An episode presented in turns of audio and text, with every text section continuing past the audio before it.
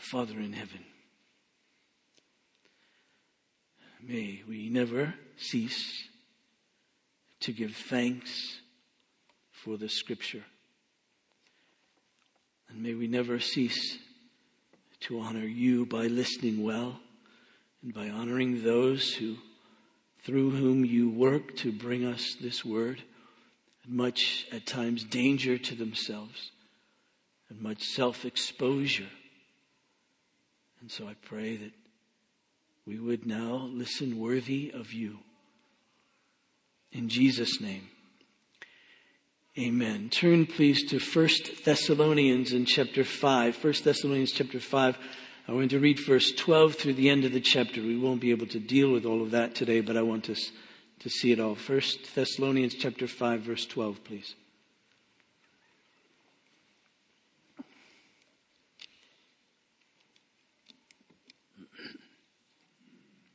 Hear the word of God. We ask you, brothers, to respect those who labor among you and are over you in the Lord and admonish you, and to esteem them very highly in love because of their work. Be at peace among yourselves. And we urge you, brothers, admonish the idle, encourage the faint-hearted, help the weak, be patient with them all. See that no one repays anyone evil for evil, but always seek to do good to one another and to everyone. Rejoice always. Pray without ceasing. Give thanks in all circumstances, for this is the will of God in Christ Jesus for you. Do not quench the Spirit. Do not despise prophecies, but test everything. Hold fast what is good. Abstain from every form of evil. And now may the God of peace himself sanctify you completely. And may your whole spirit and soul and body be kept blameless at the coming of our Lord Jesus Christ. For he who calls you is faithful. He will surely do it. Brothers, pray for us. Greet all the brothers with a holy kiss. I put you under oath before the Lord to have this letter read to all the brothers.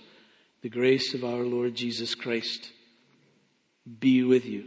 Now, question is, what brings Paul to this point? I mean, why does he say these particular things to them here?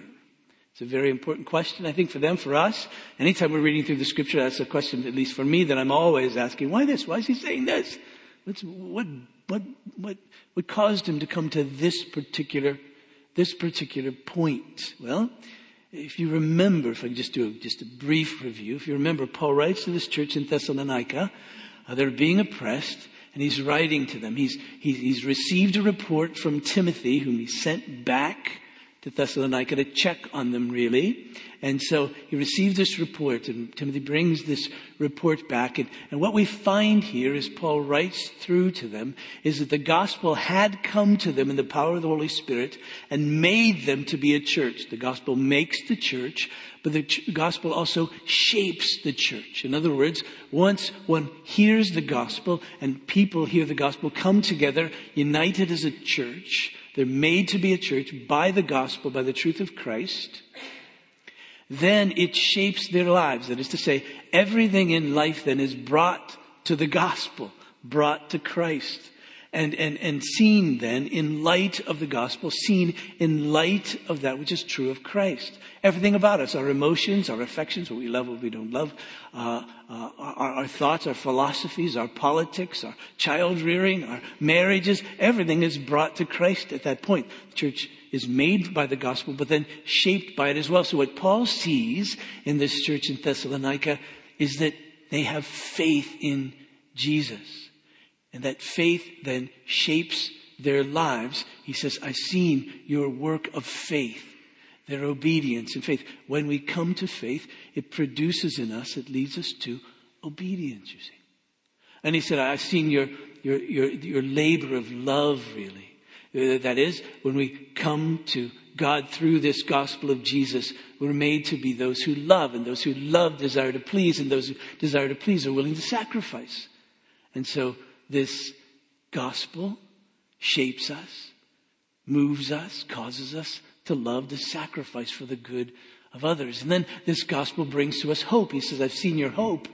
And this hope shapes us. This hope that we have in the gospel, we're forgiven our sins, we're reconciled to God. A day will come when Christ will return, and in that return, all things will be made well, if you will. And so that hope gives us steadfastness, perseverance. And Paul says, I've seen all of that in you. In fact, this gospel has shaped you so much that you've turned from idols, that is, from thinking anything else to be God but God, and relying upon anything else to shape your life but God. Turn from idols to serve the true and living God, even as you wait for this consummation, this return. And then in chapter two, Paul says, this has been my experience. Let me lay that out with you. So he goes some history with them about how he had come to them and the way he had come to them and the way the gospel had come to them and, and all of that. And then towards middle to the end of, of that second chapter, Paul gives us, at least for me, one of those statements that should be, at least for me, emblazoned upon my heart. He says, here's, here's how this gospel ultimately shapes you. You're to walk, that is to live, worthy of God. Because he's the one who calls you into his kingdom and into his glory. Now, what that means is that he is the one who brings us into his glorious kingdom. There's no better rule than to live under the rule of God. He's the gracious, merciful, wise, good, powerful one. All about God is good. And, and this king then who rules over us, he says, this is the glorious kingdom. There's no other kingdom. If you want to build a kingdom for yourself, it won't be glorious like this one. If you want to live according to your own wisdom and your own strength, you see, if you want to live according to all of that, it's going to be a mess. But ultimately, you see, this kingdom of God is a glorious one. It's a good one. It's, it's the very kingdom of God. He called, now live worthy of that. Live as one who belongs to that kingdom. That's how it's to shape us, you see. And then Paul goes on in chapter three and begins to lay out some concerns he has for this church. The concerns he has for this church are twofold, not really twofold, because really two sides of the same coin, if you will. This concern about their perseverance, that is sticking to it and being able to persevere to the end in faith, not lose it, if you will, not turn away from it, but continue to persevere. And their sanctification, big word, means just to be made holy. To be, as we would say, conformed to the image of Christ. Back to the way we are to be as human beings. That is, who trust and who love and obey God. So, so he says, these two things I'm concerned about. Your perseverance, and I'm concerned about that because I see the opposition that's against you. There was physical opposition against them. Some of them had been thrown into prison and all of that because of their faith. We know, Paul knew well, the opposition against the faith. The opposition of the philosophies of the world and just, just other ways of thinking about life that come and sort of appeal to us because we have this opposition even within us of a, of a sinful or rebellious, if you will, nature against God. And so those things working together. He knew the spiritual opposition of even Satan uh, himself. And so he knew all of that opposition. And so he always had that concern. How can I enable you to persevere and keep on, if you will? And then this idea of sanctification, this growing in holiness. That, that, that concern for him was such that, that he prayed for them. And he says, he says, here's my, my prayer for you, that your love would abound more and more. That is, we'd be continue to be conformed in the image of Christ, the very one who loves. This love would abound more and more in you. When I hear that, I need to listen to that. And I need to ask myself, do I really love, right? Do I really love?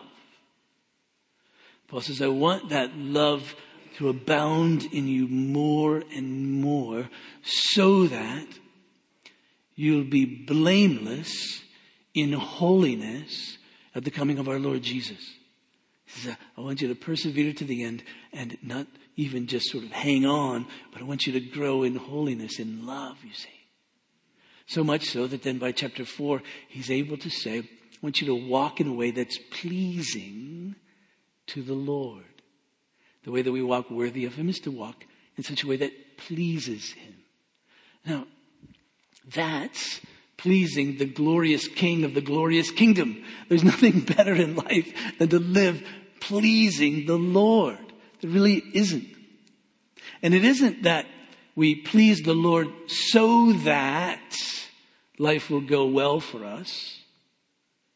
Right? That would be idolatry. Our idol is a good life, and pleasing the Lord is the way to get it. Or it would be legalism. Oh, oh, if I please the Lord, then he'll accept me and do nice things for me. No, the joy of life is pleasing him. That's what brings great, that's human, that's flourishing as a human being. Pleasing him. From that comes this life of, of real contentment and peace and joy. Pleasing him, you see. So he says, this is, this is where I, I want you to, to go. Now, the question then is, how does that come about? How is that accomplished? Well, I think that's why Paul comes to this verse twelve here. He begins to lay it out. And he says the context in which that is accomplished, that perseverance and that sanctification, is in the church. Well, Paul doesn't use the word church here, but, but he implies it because he uses an expression that, that tells us he's thinking of of church, the way Paul understands church. Now, the, the word church is an interesting one, especially the way that we use it. People say, well, did you go to church on Sunday? And what they mean is you show up at this particular building, or a particular building where where Christians gathered. And so we use the word church often for, for the building even. I remember when we were meeting at Deerfield, people would come to me and they would say, when are you going to start building your church? First, I had to correct them that it wasn't my church. Uh, and then I said, well, it started. We've already started. And they looked at me, whoa, I didn't know that. Yeah, when did it start? Well, in June of nineteen eighty-eight. And they'd say, well, really, how long is it going to take? And I said, well, till Jesus comes.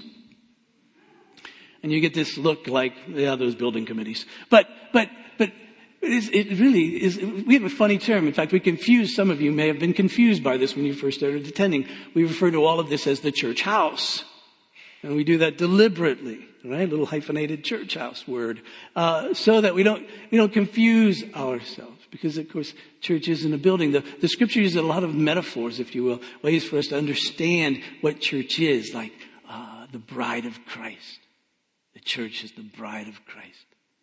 And, and when we hear that, we realize, all right, like a bride is joined to her husband, we're joined together with Christ. And like the bride has a head, we have a head who is Christ, and this head is our protector, our provider. This head gives us life, if you will. We understand that, the bride of Christ.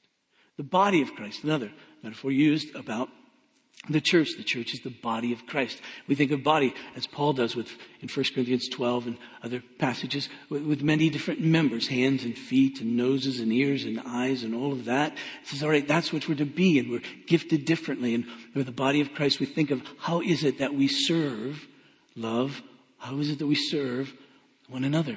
Uh, another metaphor, the temple of God, the temple of the Holy Spirit. And just as we think of the Old Testament temple as the very place of the dwelling place of God among men, and we think of the church, and it kind of takes our breath away to think of the church as the temple of the Holy Spirit. The Spirit of God lives among us in the world, the temple of the Holy Spirit. But one other metaphor that Paul alludes to here very strongly, I think, and that is one that he, he, he speaks of often in the context of the household of God, that is the family of God. And the reason I say that is that nineteen times throughout this little short letter of First Thessalonians, Paul refers to the church there, the Christians there, as brothers. Now, that's an inclusive term, includes brothers and sisters. If you have an English Standard Version, you'll find a little footnote. You go down to the footnote, and it says brothers and sisters. This is an inclusive term. And, and, and, and, but it's a family term. It speaks to those in the church as family, as siblings, related to one another because they share a common father. Remember, one of the one of the uh, uh, characteristics of the church in Macedonia, as I mentioned during the offering time, was that they were poor, but even in, they, in their poverty, they were generous to other believers. And we said that the reason they were generous to other believers was that they had first given themselves to the Lord, Paul says, and then to us, that is, to one another. That is, they understood that when they had given themselves to the Lord, they were related, intimately related, family related, to each other, right? My kids, Joshua and, and Grace, are siblings because I, Karen too, parents, right? Through us. If that weren't true, they wouldn't be brothers and sisters. They share this common parentage, and thus we share this common father. So we're really brothers and sisters. It makes this household language, family language. It's the context in which we persevere and are sanctified. A number of years ago, a couple of books came out about the family. I don't honestly remember the author. Uh, the first book in my office is green, but I don't remember who wrote it. I just remember the color of it. But, uh, but you might have read these books. Uh, one's called The Sacred Marriage. The other's called Sacred Parenting.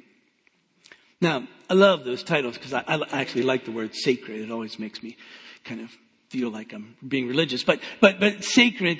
Uh, uh, but it's it's a bait and switch title, because what he means by this, if you read these books, is, and you read Sacred Marriage, you know, you have all these real warm fuzzies going over your head. This, what he says is that marriage is a laboratory for sanctification to make you holy, and the reason is because when a man and woman get married, it doesn't always go well, right? And so when that happens, you grow in holiness, you see. And the same thing with parenting. You know, you have this baby and it's wonderful, and you know, but then you realize your own sin very quickly. And that sparks this movement to holiness. So, so we could call sacred church. See, this is the lab, this is the place in which God enables us with each other, by His Spirit, through each other, to persevere, hang together, keep on, and also to grow in holiness. This is the context. Church. And so what he's doing now is saying, here's the situation. The gospel has come to you and made you. The gospel has come to you and shapes you.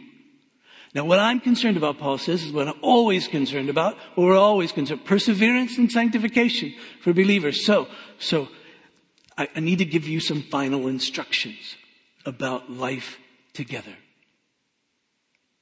So much so that, that, that his, his, his little final benediction at the end, verses twenty-three and twenty-four, uh, he, he, he speaks of, of, of their being kept and their sanctification. He says, now may the God of peace sanctify you completely.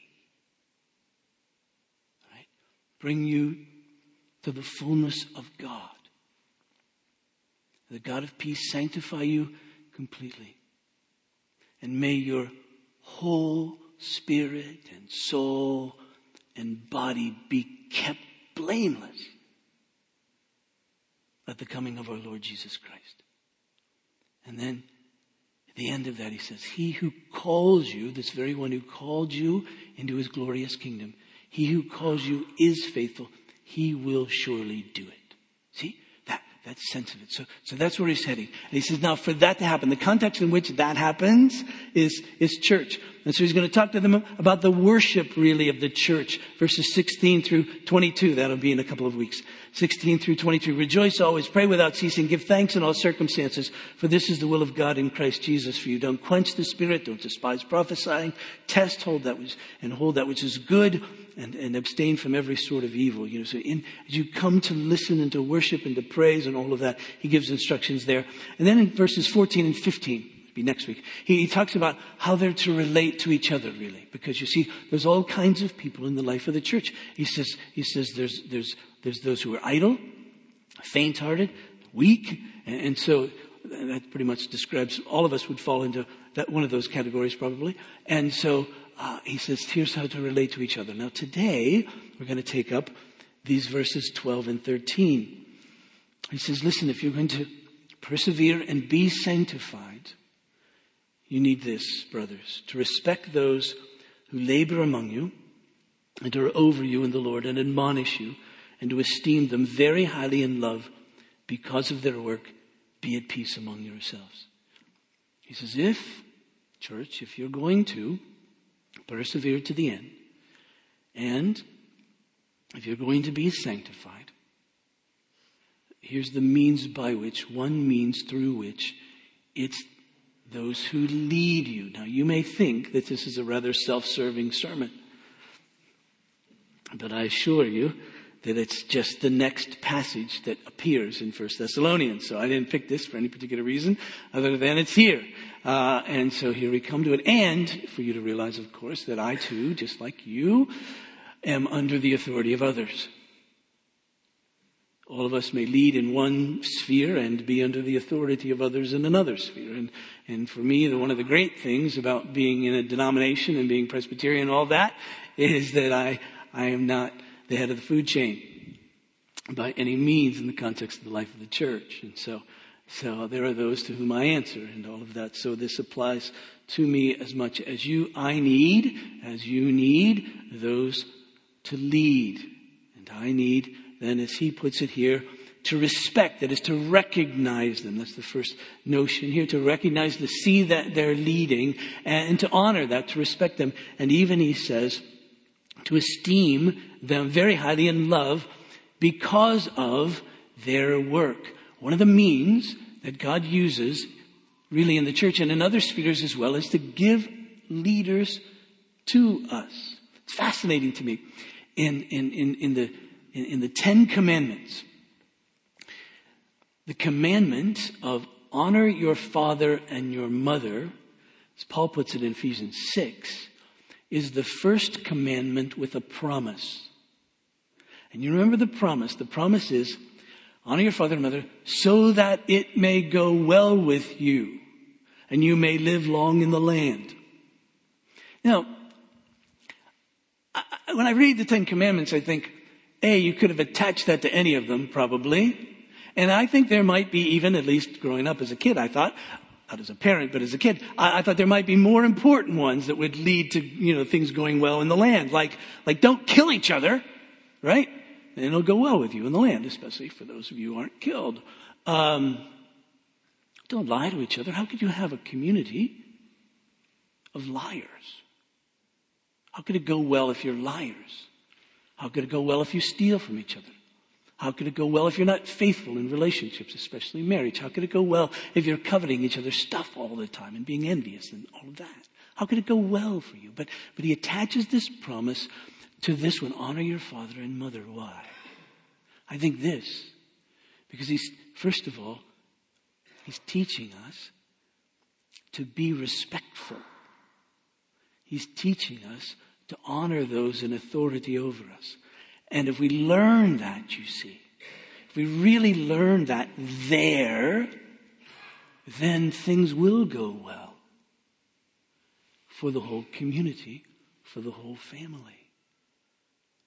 Because, you see, we won't lie if we've learned to respect. We won't steal if we've learned to respect that which is of others. We, we won't covet if we've learned to respect others and, and what they have as opposed to what we have. We, we won't murder if we learn to respect. This learning to respect, especially those in authority, to be humbled so we can actually learn from those who have gone before us, uh, really, really is significant. And it's significant in the life of the church. It's significant in the life of the family. It's significant in the life of the church to really learn that this is the means of God. He's always putting people in authority over us so that we will learn and they will need. And so he's saying, this is the means by which I'm giving you shepherds, I'm giving you elders, pastors, because that's clearly who he is alluding to here. You see, every church in the days of Paul was a Presbyterian church.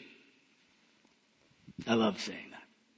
Now, not necessarily Presbyterian the way we're Presbyterian, but Presbyterian in the way New Testament churches were Presbyterian, because this idea of Presbyterian only means governed by elders. There's a word in the New Testament, a Greek word, presbyteros, by which we get pres- Presbyterian. It just simply means old, which is to symbolize, uh, to allude to, uh, wisdom. And so, always throughout the scripture, in ancient Israel, there were the elders of Israel. They were the ones who governed Israel, various ways. Uh, in the New Testament, we find as Paul is establishing churches, he appoints elders in every place. And these elders are are to work, he says here. You're to notice them because of their work.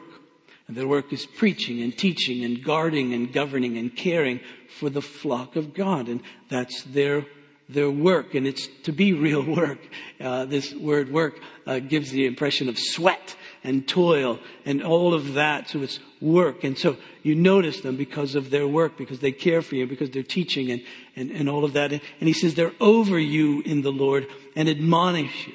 There's a, there is a sense of authority. They're overseers, and they're actually over you, Paul says, put over you, including himself, no doubt. But, but, but in that particular church, their elders, pastors, however they lined that out, he said they're over you. Now, now that strikes us sometimes to think of these elders as over us, uh, strikes us as a bit scary and maybe unnerving, uh, because A, our pride, we don't like anybody to be over us particularly. Uh, Moses had that problem, if you know his story. Paul himself had that problem. In fact, one of the things that he does is he writes to this church in Thessalonica is to tell them, no, no, no, no, no, I really am an apostle. You know, I really did care for you. This, that's, that's the whole of chapter two of this letter. Uh, basically, he's telling them, no, no, now I know there are people that saying I ran off, but I didn't really run off. I really do care for you. I, I really do want to come back. All of that's really true, uh, because there were those who wouldn't even submit to the apostle. But, but, uh, so it's scary to us out of pride or, or maybe experience. I mean, we've known pastors and elders. I have. Who were lazy, who didn't work very hard, who didn't really care, who were in it for their own gain, not out of love for God, not out of love for the church. There are some we know who've sinned grievously in this role. So it could be by our experience that when we read this, we just go, whew. Yet still, the apostle says, no, no, no. Or to submit to those in authority over us. It isn't a blind submission nor an absolute submission. In fact, the author of Hebrews is, and we'll come to this in a minute, but the author of Hebrews is, is really even more direct. Verse seventeen of chapter thirteen of Hebrews says, obey your leaders, submit to them. So, so there's this sense of, of obedience and submission. It's not a blind obedience. It's not an absolute submission. We know they're only to submit to the degree to which that our leaders are leading us in the Lord, if you will. Uh, Peter, who wrote a great deal about submission, didn't submit when he wasn't able to preach the gospel and speak of God, because he said, that's God is my authority, not men. But, but still this respect for authority, because this is the structure of of the church, if you will. This attitude of submission is, is, is a work of the Holy Spirit in us as believers. We have a spirit of submission, really, in Ephesians in chapter five. Um, verse seventeen, therefore do not be foolish, but understand what the will of the Lord is. Don't get drunk with wine, for that's debauchery, but be filled with the Spirit, addressing one another in psalms and hymns and spiritual songs, singing and making melody to the Lord with your heart, and giving thanks always and for everything to God, the Father, in the name of our Lord Jesus Christ. And then verse twenty-one, submitting to one another out of reverence for Christ.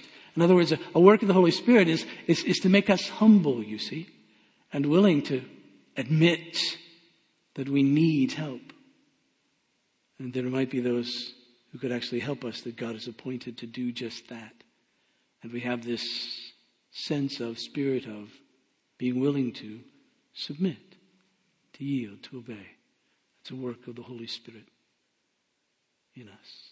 And realizing that this leadership of those over us really is a leadership of humility, not arrogance. Um, it didn't start out that way. Uh, the disciples of Jesus were much as we, and had a streak of self-centeredness and arrogance. On a, a couple of occasions, you might remember that the disciples came to Jesus and said, do whatever we, you know, you, please say yes to whatever we're going to ask here. You know, as a parent, when your kid comes to you and says, oh, just say yes, Dad, to what I'm about to ask, you know the answer is going to be no. But they came to Jesus, and what they wanted, Peter, James, and John, what they wanted is to, to sit on his right and left hand, to, to rule with him, you see. And uh, Jesus suspected something amiss with them. So here's how he described this kind of leadership. Mark chapter ten, verse forty-two. He says, you know that those who are considered rulers of the Gentiles lord it over them, and the great one, the great ones exercise authority over them. But it shall not be so among you. But whoever would be great among you must be your servant. And whoever be first among you must be slave of all. For even the Son of Man came not to be served, but to serve, and to give his life as a ransom for many. And so Jesus said, I'm your example of what it means to be a shepherd. The author of Hebrews calls Jesus the great shepherd of the sheep. Peter referred to him as the chief shepherd. Jesus himself referred to himself as the good shepherd. He said, here's what it means to, to be a leader in the context of church. You serve. You give yourself.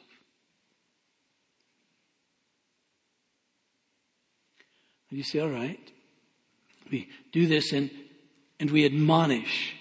He says the work is to oversee, to be over, but also to admonish.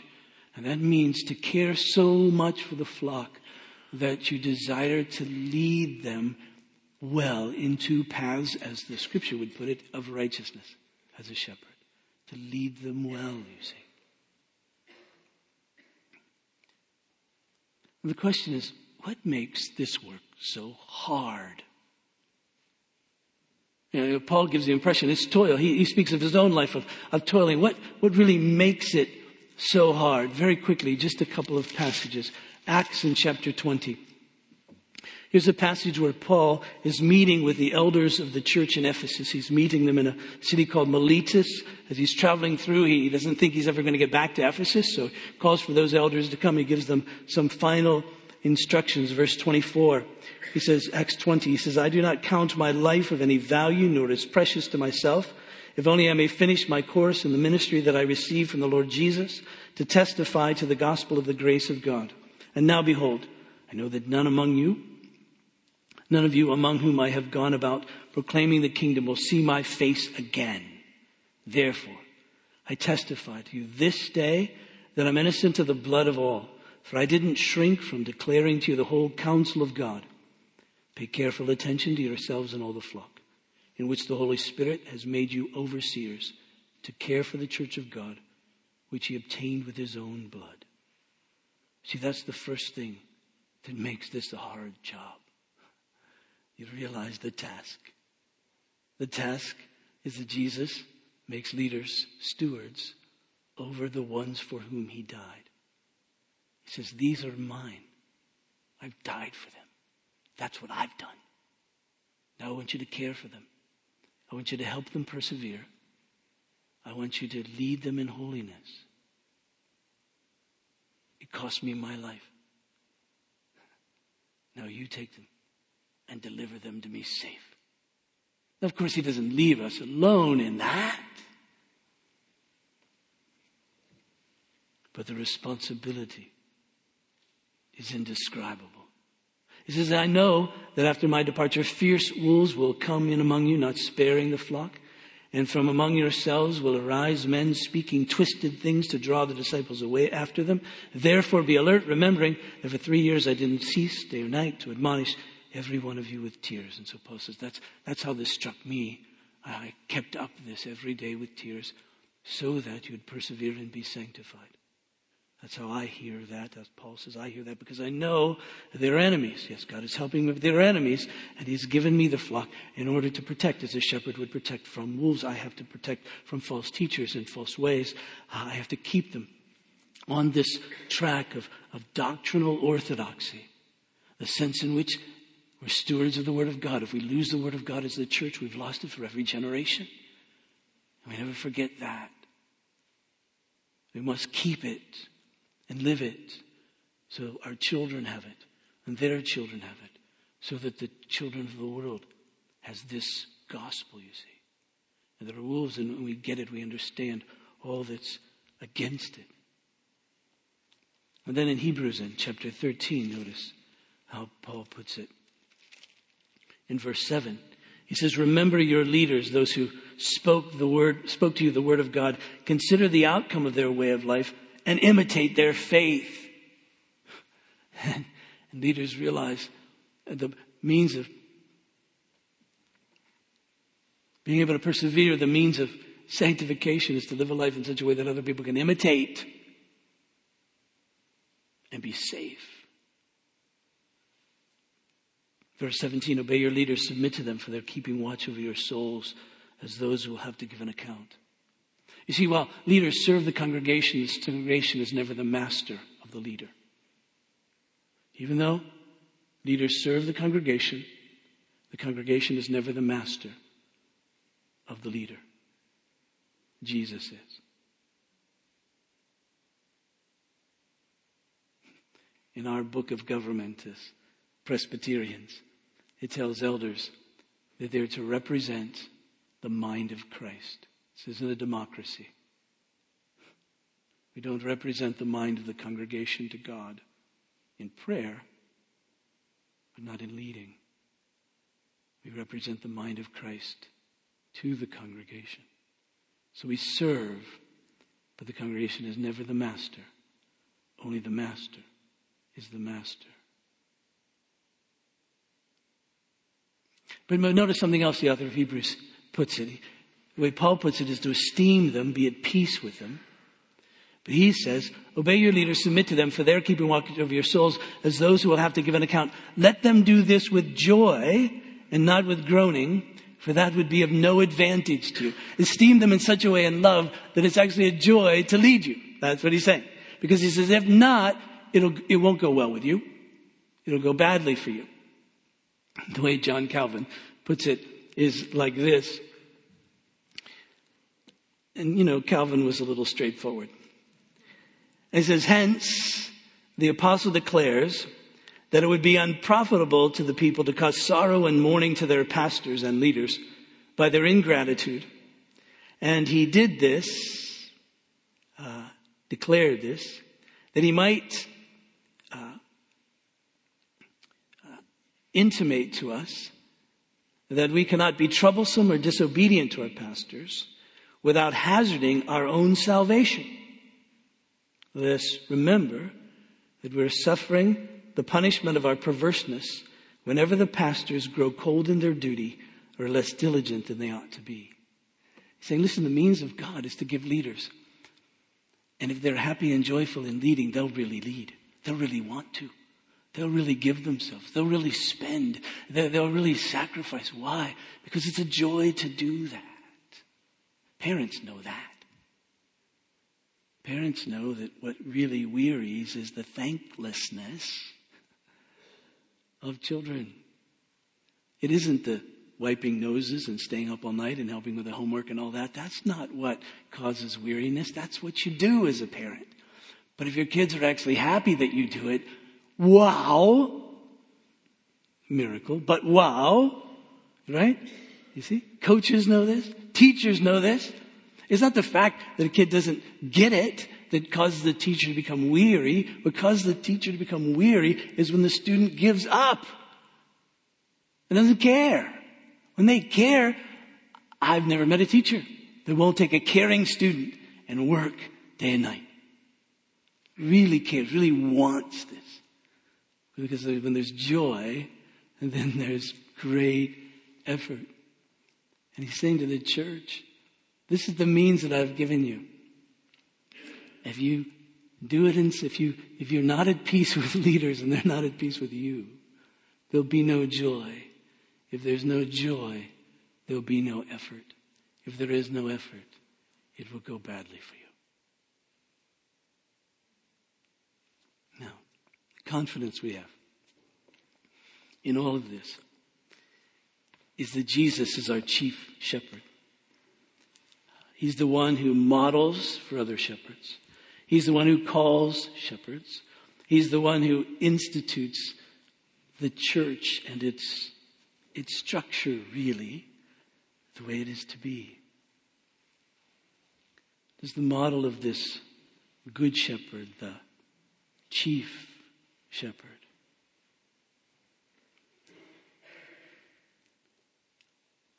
He gives his life. Now, of course, in the giving of his life, it's everything, of course. It's the atonement of our sin. When an elder, pastor, leader in the church sacrifices for the sake of the church, there's no atonement that takes place. But with the chief shepherd, he said, this is it, you see. This is what makes you. This is what shapes you. What will keep you.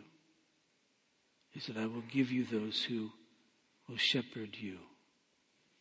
Love them, esteem them, respect them for their work, and I'll bless you. The night that Jesus was betrayed, he took bread. After giving thanks, he broke it. He gave it to his disciples. Said, this is my body, which is given to you. In the same way, and Jesus took the cup. And after giving thanks, he gave this to his disciples as well. And he said, this cup is the new covenant in my blood shed for many for the forgiveness of sins. Do this in remembrance of me. And then the apostle says, as often as we eat of this bread and drink of this cup, we declare the Lord's death until he comes. Today what we declare, yes, atonement for sin. And we declare him to be the good, the great, the chief shepherd. And as such, we know that we'll never want. We know that he will give us pastures which are green and good. We know that he'll lead us beside waters that will nourish our souls.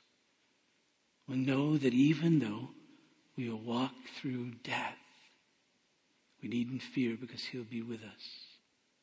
All that's about him will guard us and guide us and keep us. That even when we face enemies, he'll lay out a feast for us. And even when we're hurt, oil will come and soothe. And we'll always know that his goodness, his mercy will follow us. Now, how's he going to get that to us? Church. He says, I'll give you shepherds who take from that which is mine and bring that to you, that you may have it. If I might, give this to you.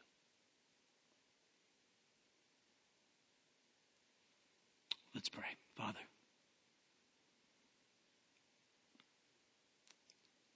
in the name of this one, he was the good, the chief,